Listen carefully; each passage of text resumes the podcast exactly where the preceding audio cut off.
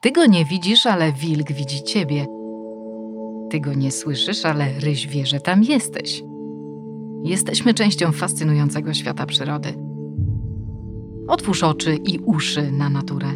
Naturalnie z WWF. Katarzyna Karpa-Świderek, zapraszam. Dzień dobry, witam Państwa ponownie. To nasz podcast Naturalnie z WWF. Katarzyna Karpa-Świderek, zapraszam. A dzisiaj naszym gościem jest Agnieszka Muzińska, e, która w WWF-ie zajmuje się ochroną i informowaniem, mówieniem o najpiękniejszych, najcenniejszych obszarach leśnych w naszym kraju. Cześć Agnieszka. Cześć. Y, a jak mówię najpiękniejszych, najcenniejszych, to mam na myśli wiele, y, chociaż y, my jako WWF najbardziej skupiamy się oczywiście na obszarze projektowanego Turnickiego Parku Narodowego, ale też Białowieskiego Parku Narodowego. Zrelaksowana jesteś? Byłaś ostatnio w jakimś parku? Ja staram się regularnie bywać w lesie. Mam to szczęście, że mieszkam niedaleko Lasu Kabackiego, więc jest to świetne miejsce na spacery. Ale też jednym z moich ulubionych parków jest Kampinoski Park Narodowy jest najbliżej Warszawy, więc też jest możliwość bywania w nim nawet teraz w tygodniu. Ja myślę, że to jest bardzo racjonalna postawa. Wybrać y, sobie na swój ulubiony park ten, który masz najbliżej. Czy przede wszystkim doceniać to, co ma się najbliżej. Ja się zastanawiam, ilu warszawiaków w ogóle było w Kampinoskim Parku Narodowym, chociaż raz. Podczas moich zeszłorocznych y, letnich wizyt y, bolałam nad tym, jak mało wody jest w Kampinoskim Parku Narodowym. Tam są pobudowane takie kładki, żeby y, przejść suchą stopą. Te kładki niestety nie były potrzebne, bo była taka susza. No ale zostawmy na razie. Koszula bliska ciału fakt. Zapytałam się o to, czy jesteś zrelaksowana, bo parki narodowe mają taką moc uzdrawiania, o której napisał ostatnio Nature. To prawda. Okazuje się, że te oszczędności są naprawdę ogromnej skali, bo jest to. Oszczędności na wydatkach, oszczędności na, na wydatkach psychiczne. na zdrowie psychiczne. Tak. Mhm. Okazuje się, że to jest 6 bilionów dolarów amerykańskich rocznie. Tak oszacowano, oszacowano na podstawie pilotażowych badań w Australii. I okazuje się, że to są naprawdę ogromne koszty, jakie my ponosimy w kwestii właśnie dbania o nasze zdrowie psychiczne, w kwestii już leczenia i usług medycznych, a można byłoby temu zapobiec, gdybyśmy częściej obcowali z naturą. Mhm. I to nie pierwszą lepszą naturą, bo generalnie obcowanie z naturą nas krzepi, koi i odstresowuje, ale te badania, o których mówimy, właśnie opublikowane w czasopiśmie naukowym, one mówią o tym, że jest różnica między parkiem miejskim a parkiem narodowym. Po prostu korzyści z odwiedzenia tego drugiego są zdecydowanie wyższe. I tutaj odpowiadamy niejako na pytanie, które nie padło, ale teraz padnie, czyli po co nam parki narodowe? Parki narodowe świadczą usługi ekosystemowe. I niewiele Uf, osób o tym wie, że można je wycenić. Można mhm. je wycenić e, w dowolnej walucie, bo są to zyski, których tak naprawdę my na co dzień nie widzimy. E, to są usługi takie jak produkcyjne, czyli to, że mamy wodę, mamy drewno. Tlen mamy tlen. To są usługi też takie związane z naszym e, czasem wolnym, czyli to jest turystyka, rekreacja, to jest właśnie ta rekreacja, odpoczynek. Mhm. To są mhm. też wartości e, kulturalne, dlatego że ta natura też bardzo często inspiruje przestrzenne, ale też regulacyjne. One wpływają na obieg wody w przyrodzie, chociażby na właśnie ten tlen, o którym wspomniałaś. Więc to wszystko tak naprawdę da się wycenić. I okazuje się, że no, są ogromne zyski, których my po prostu no nie widzimy gołym okiem. Dlatego tak czasami ciężko jest nam przyznać, że warto jakieś tereny chronić, bo rzeczywiście nie widzimy od razu tej korzyści. Fajnie, gdybyśmy to docenili, bo może byśmy w końcu doszli do wniosku, że e, opłaca nam się trochę e, więcej przekazać, czy przekształcić w Park Narodowy obszaru Polski niż jest obecnie, a teraz jest tylko 1,1% i jesteśmy chyba na 26 miejscu w Unii Europejskiej. Gdzieś tam przy szarym końcu w każdym razie ciągniemy się. No jesteśmy w ogonie. Pierwsze miejsce ma, jeżeli dobrze pamiętam, Islandia i to jest 18% e, powierzchni kraju, no ale też każdy może powiedzieć, że no, lodowce i pola lowowe nieszczególnie cieszyłyby się powodzeniem przy zagospodarowaniu, e, zwłaszcza przy małej populacji na Islandii.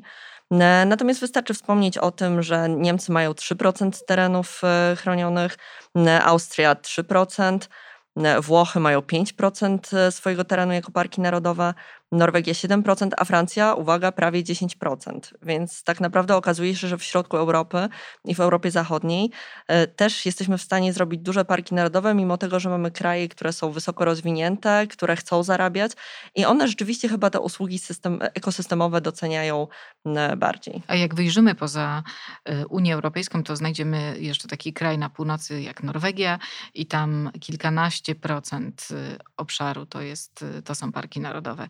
Fakt, że to jest kraj, który jest bardzo wysoko na północy, więc w niektórych miejscach po prostu jest mało gościnnie i mało e, przyjemnie żyć. Mm, ciemno bardzo w zimą, co nie zmienia faktu, że e, taki obszar przeznaczono właśnie po to, żeby ta przyroda mogła rządzić się własnymi prawami. Odwiedziłaś jakieś parki narodowe poza tymi naszymi, polskimi? Oczywiście, nie raz. E, w tym roku, w zeszłym roku swój ulubiony? Mam kilka ulubionych. E, z takich e, światowych. E, na pewno to będzie Park Narodowy w Pamirze, w którym kiedyś prowadziłam badanie jeszcze w czasie studiów.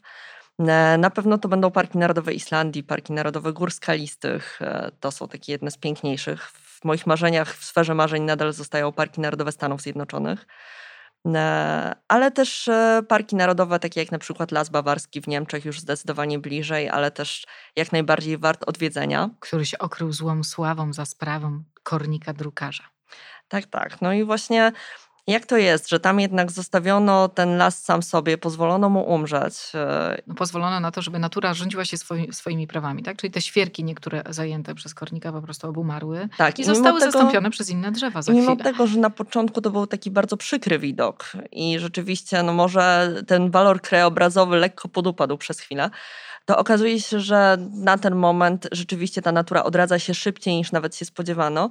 I podczas mojej wizyty pamiętam, jak właśnie e, przewodnik opowiadał, że jest to takie prawdziwe przedszkole, bo w miejscu, że oni nie patrzą na tę katastrofę związaną e, z inwazją kornika negatywnie, tylko patrzą na to jak na nowy początek, że nie jest to śmierć drzewa, ale to jest początek nowego drzewa. To zupełnie inne myślenie niż u nas e, w kontekście Puszczy Białowieskiej, gdzie gradacja kornika spotkała się po prostu z intensywną wycinką, która została dopiero zablokowana przez Europejski Trybunał Sprawiedliwości. Gdyby nie ten wyrok TSUE, to ta wycinka byłaby na dużo większą skalę. No i powiedzmy też sobie jasno, że ten nasz Park Narodowy w postaci Puszczy Białowieskiej, najcenniejszy las niżu e, w Europie, to jest tylko 17% samego Parku Narodowego z tego najcenniejszego obszaru, prawda? Podczas gdy cały jednak ten obszar znajduje się na Światowej Liście Dziedzictwa e, UNESCO. Tak jest. Mi się wydaje, że tak już teraz powiem może trochę filozoficznie, ale my w Polsce mamy takie troszkę inne pojęcie o ochronie. My uważamy, że jeżeli coś chronimy, to wszystko w tym miejscu musi być zakazane. To jest taka ochrona przed wszystkimi, przed wszystkim, co jest na zewnątrz. My traktujemy ochronę jak zamknięcie czegoś w bańce i niedopuszczanie niczego do tego miejsca, do tej Czyli dosłownie traktujemy po prostu. Tak, bardzo dosłownie traktujemy ochronę. Podczas gdy w przypadku ochrony przyrody powinniśmy mówić o tym, że przecież my nie ograniczamy, nie zamykamy tego obszaru dla wszystkich. W ogóle przyrodzie to wystarczy nie przeszkadzać. Tak, my tylko go udostępniamy w taki sposób, żeby on nie został zniszczony. To nie jest tak, że my na terenie parku nie możemy zrobić nic, bo uwaga, mamy tylko 1% powierzchni kraju objęty ochroną w postaci parków narodowych, czyli najwyższą formą ochrony przyrody w Polsce, a tylko 21% z tego 1% to jest obszar ochrony ścisłej. Czyli obszar, w którym nie możemy być. Tak, obszar, do którego nie mamy wstępu, który mhm. zostawiamy dzikiej przyrodzie, który zostawiamy roślinom, zwierzętom w stanie nienaruszonym. I to odpowiedzmy jest... sobie na pytanie, czy to jest dużo. Mhm, to, jest, to jest bardzo, bardzo mało. E, patrząc też e, na to, jakich obszarów potrzebują na przykład duże drapieżniki, żeby żyć, y, to trudno mówić o lasach, które spełniają y, kryteria y, życia takiego dużego drapieżnika, bo to są po prostu fragmenty dzikości, bardzo malutkie, a dookoła jest cywilizacja, są drogi, samochody, które dziesiątkują właściwie wszystkie zwierzęta, które mieszkają w polskich lasach. No dobrze, powiedziałaś o tym, y, po co są y, parki narodowe, to teraz powiedzmy jeszcze o tym, dlaczego parki narodowe w Polsce powstają tak ciężko, z takim ogromnym trudem i tak strasznie polaryzują społeczeństwo. Bardzo często jest tak, że im dalej od danego obszaru, który ma być chroniony, tym większe, y, większe przyzwolenie na utworzenie tego terenu, a im bliżej, tym ta chęć objęcia danego obszaru ochroną spada. Ja myślę, że trzeba zacząć od czynnika psychologicznego, czyli czegoś, co jest bardzo ludzkie. Mianowicie, my nie lubimy sobie czegoś odbierać. Mhm. My nie lubimy sobie czegoś zakazywać. I tutaj pojawia się ten element tego, że my nie lubimy mieć czegoś odebranego, ale jednocześnie ochrona łączy się dla nas gdzieś tam w głowie z odebraniem nam czegoś. Bo jeżeli musimy coś chronić, to my już będziemy mieć coś zakazane. Czyli jeżeli byśmy zmienili tą filozofię ochrony przyrody, to ten czynnik by zniknął? To takie proste? No to nie jest takie proste. To jest jeden okay. z wielu czynników. Starałam się. Bardzo ważnym punktem jest, e, są tutaj kwestie prawne. Ostatni Park Narodowy w Polsce powstał w 2001 roku. Natomiast ostatnie powiększenie Parku Narodowego miało miejsce w 2004 roku, więc wszystko to jest rzeczywiście. Takie znaczne dość, powiększenie, dość bo nie dawno. mówimy o takich tak, tak, kosmetycznych znaczne, zmianach. znaczne powiększenie to było powiększenie Słowińskiego Parku Narodowego prawie dwukrotne. Nie wspominamy o takich rzeczach jak wyznaczenie dokładnej granicy na przykład Tatrzańskiego Parku Narodowego, co też miało miejsce można to nazwać nieznacznym powiększeniem, ale, ale nie nazywałabym może tego naprawdę takim powiększeniem terenu chronionego, bo było to raptem takie kosmetyczne. Natomiast u nas problemem są kwestie prawne przede wszystkim. Dlatego, że żeby w danym miejscu powstał park narodowy, potrzebna jest zgoda samorządów wszystkich jednostek terytorialnych. Tak samo województwa, jak powiatu, jak gminy, na, które, na terenie której miałby ten park narodowy powstać. I w tej sytuacji może się zdarzyć, że ten obszar chroniony, który miałby zajmować e, fragment dwóch województw, może być tak, że województwa wyrażą zgodę, powiaty wyrażą zgodę, jedna gmina postawi weto i w tym momencie już ten park narodowy no, nie powstanie. Mimo tego, że w nazwie ma narodowy, a nie gminny i teoretycznie jakby ten ośrodek decyzyjny powinien wykraczać poza decyzję samej gminy. Ja myślę, że to jest e, forma ukłonu w stronę społeczności lokalnych, ale takiego ukłonu może nie do końca.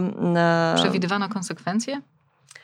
Ja myślę, że to jest e, tak, że chciano dać możliwość wypowiedzenia się społecznościom lokalnym, ale to nie do końca wyszło, bo przecież można byłoby dokonać tak prostej zmiany, jak zamiana tego weta na prawo do e, wnoszenia zmian, do opiniowania decyzji wszystkich elementów, włączenia tych e, społeczności lokalnych do e, całego procesu decyzyjnego, zapoznania ich bardziej może też z tym, w jaki sposób ten park miałby wyglądać.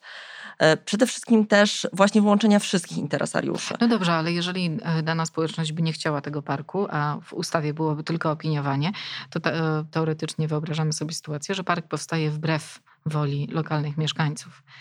I to też nie za dobrze wróży samemu parkowi.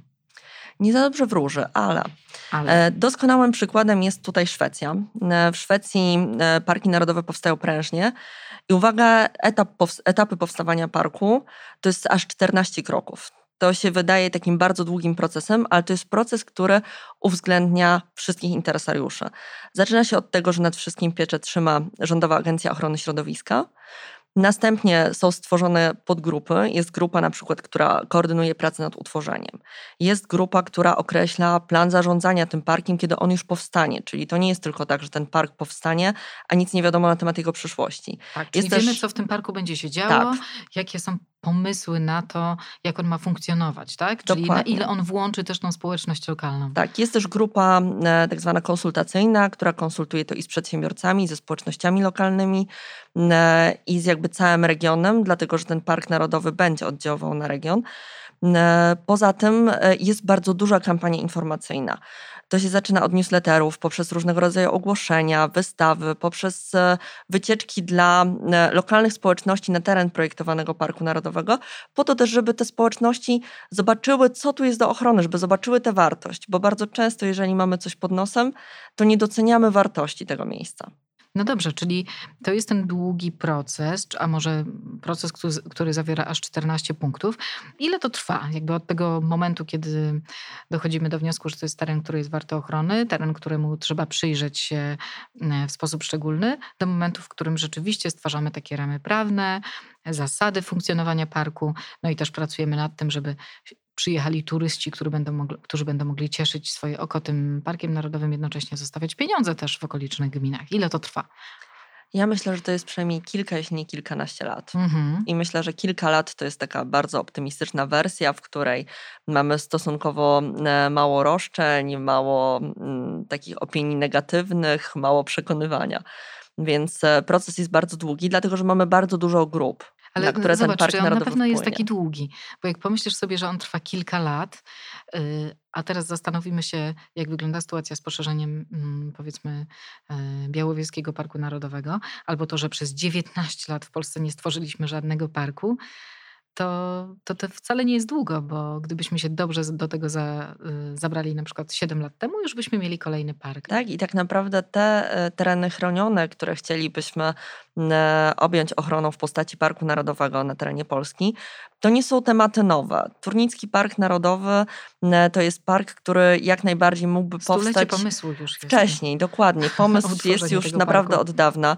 Mazurski Park Narodowy, No, to y, też nie jest jeszcze- pomysł nowy. No właśnie, Turnicki Park Narodowy byłby pierwszym parkiem Pogórza. Nie ma takiego parku w Polsce. Parku Narodowego Pogórza jest górski, jest nizinny, jest morski. Nie ma parku narodowego, który byłby na Pogórzu. Tu taki park był. Byłby Mazurski Park Narodowy, no aż się samo nasuwa. Te kilka tysięcy jezior, wspaniała kraina, absolutnie y, wyjątkowa i malownicza. A tutaj plany, żeby prowadzić drogę szybkiego ruchu przez najpiękniejsze miejsca.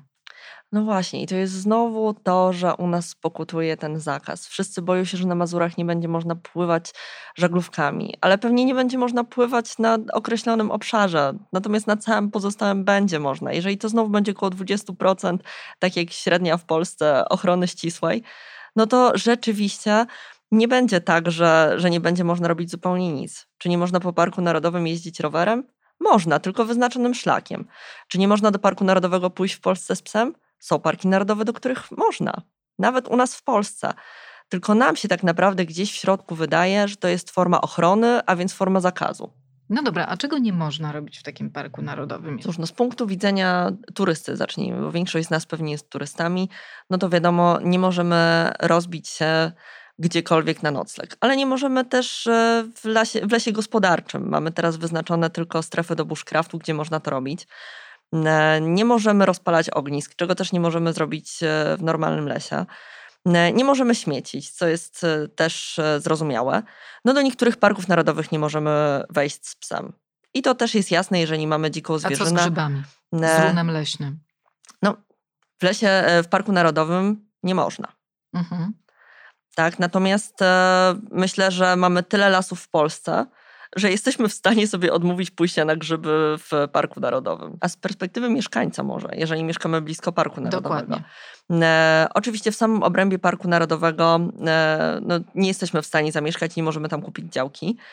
E, Natomiast e, można mieszkać w otulinie Parku Narodowego. Otulina Parku Narodowego jest to taka przestrzeń, która ma ten park jakby chronić przed wpływem z zewnątrz. Czyli to jest już miejsce, w którym można trochę więcej działać, człowiek może trochę więcej działać, ale jest to też teren już częściowo chroniony pod pewnymi względami. Więc jeżeli mieszkamy bardzo blisko Parku Narodowego w tej otulinie, to na pewno będzie, będą nas dotyczyły jakieś ograniczenia w kwestii na przykład stawiania nowych budynków. Dlaczego musimy spieszyć się z objęciem y, najcenniejszych obszarów w Polsce ochroną? Teoretycznie moglibyśmy poczekać kolejne 19 lat, aż się otworzy jakiś, jakieś okienko dla takiej decyzji. Jak byś, to, jak byś na to pytanie odpowiedziała? Ja myślę, że przede wszystkim dlatego, że wszystkie te obszary, które teraz chcielibyśmy objąć ochroną, są jeszcze dzikie. I tak naprawdę z roku na rok tych obszarów dzikich, nieruszonych gospodarką człowieka jest coraz mniej. Chociażby przez to, o czym mówiłaś, poprowadzenie drogi przez taki obszar od razu zmniejsza jego wartość przyrodniczą, czy na przykład prowadzenie wycinki w takim terenie. Więc takie na przykład najcenniejsze przyrodniczo lasy naturalne, których mamy w samej Europie naprawdę niewiele, powinniśmy już w tej chwili objąć ochroną. Oczywiście- Inną grupą Mhm. takich bardzo ważnych środowisk są mokradła i torfowiska. One są szczególnie ważne w perspektywie zmiany klimatu, w perspektywie tych wszystkich susz, które w tej chwili mamy. Więc wszystkie tereny mokradeł, które doskonale wiążą e, dwutlenek węgla, e, powinniśmy objąć naprawdę szczególną ochroną. To są takie pierwsze obszary, które, o które powinniśmy w tym momencie zadbać, dlatego że one regulują i stosunki wodne, i regulują klimat, więc jest to dla nas naprawdę istotne, żebyśmy je na poważnie w tym momencie już objęli ochroną. A zaczynamy chyba rozumieć, czym jest susza, która pojawia się rok po roku, e, która sprawia, że jest coraz drożej, coraz trudniej jest nam utrzymać uprawy na takim poziomie, na jakim mieliśmy. I niestety y, ta tendencja się tylko pogarsza. tylko się pogarsza. I też trzeba pamiętać o tym, że mm, ochrona w postaci parków narodowych nie załatwia całego tematu. Dlatego, że jeżeli zaczniemy regulować rzeki, to to też wpłynie na parki narodowe. Każda nasza działalność, która dąży do tego, żeby ujarzmić naturę, nie wpływa tylko na to miejsce, w którym ją ujarzmiamy tylko wpływa na wszystkie miejsca dookoła. Powiedziałaś o tych ostatkach e, dzikości. Oczywiście my też e, jako WWF e, walcząc o to, żeby powstał ten piękny Turnicki Park Narodowy, gdzie jest na przykład taka diodła celebrytka, bardzo Państwu polecam, żeby zobaczyć, pojechać, zobaczyć, zachwycić się tym ponad 40-metrowym drzewem. My zdajemy sobie sprawę, że to nie jest tak, że tam nigdy nie było gospodarki leśnej, że tam nigdy nie było cywilizacji. Ona oczywiście była, ale nadal są tam fragmenty lasów, w których ta Mm, ciągłość procesów przyrodniczych jest zachowana i dlatego one są tak e, bardzo cenne. Bardzo dziękuję. Agnieszka Muzińska, która w WWF zajmuje się Turnickim Parkiem Narodowym, Puszczą Białowieską i parkami narodowymi w ogóle. Dzięki Aga. Dzięki. Otworzyłeś oczy i uszy na naturę? Naturalnie z WWF. Więcej naszych rozmów znajdziesz w najpopularniejszych aplikacjach podcastowych – Zajrzyj też na stronę www.pl. Katarzyna Karpa-Świderek. Do usłyszenia.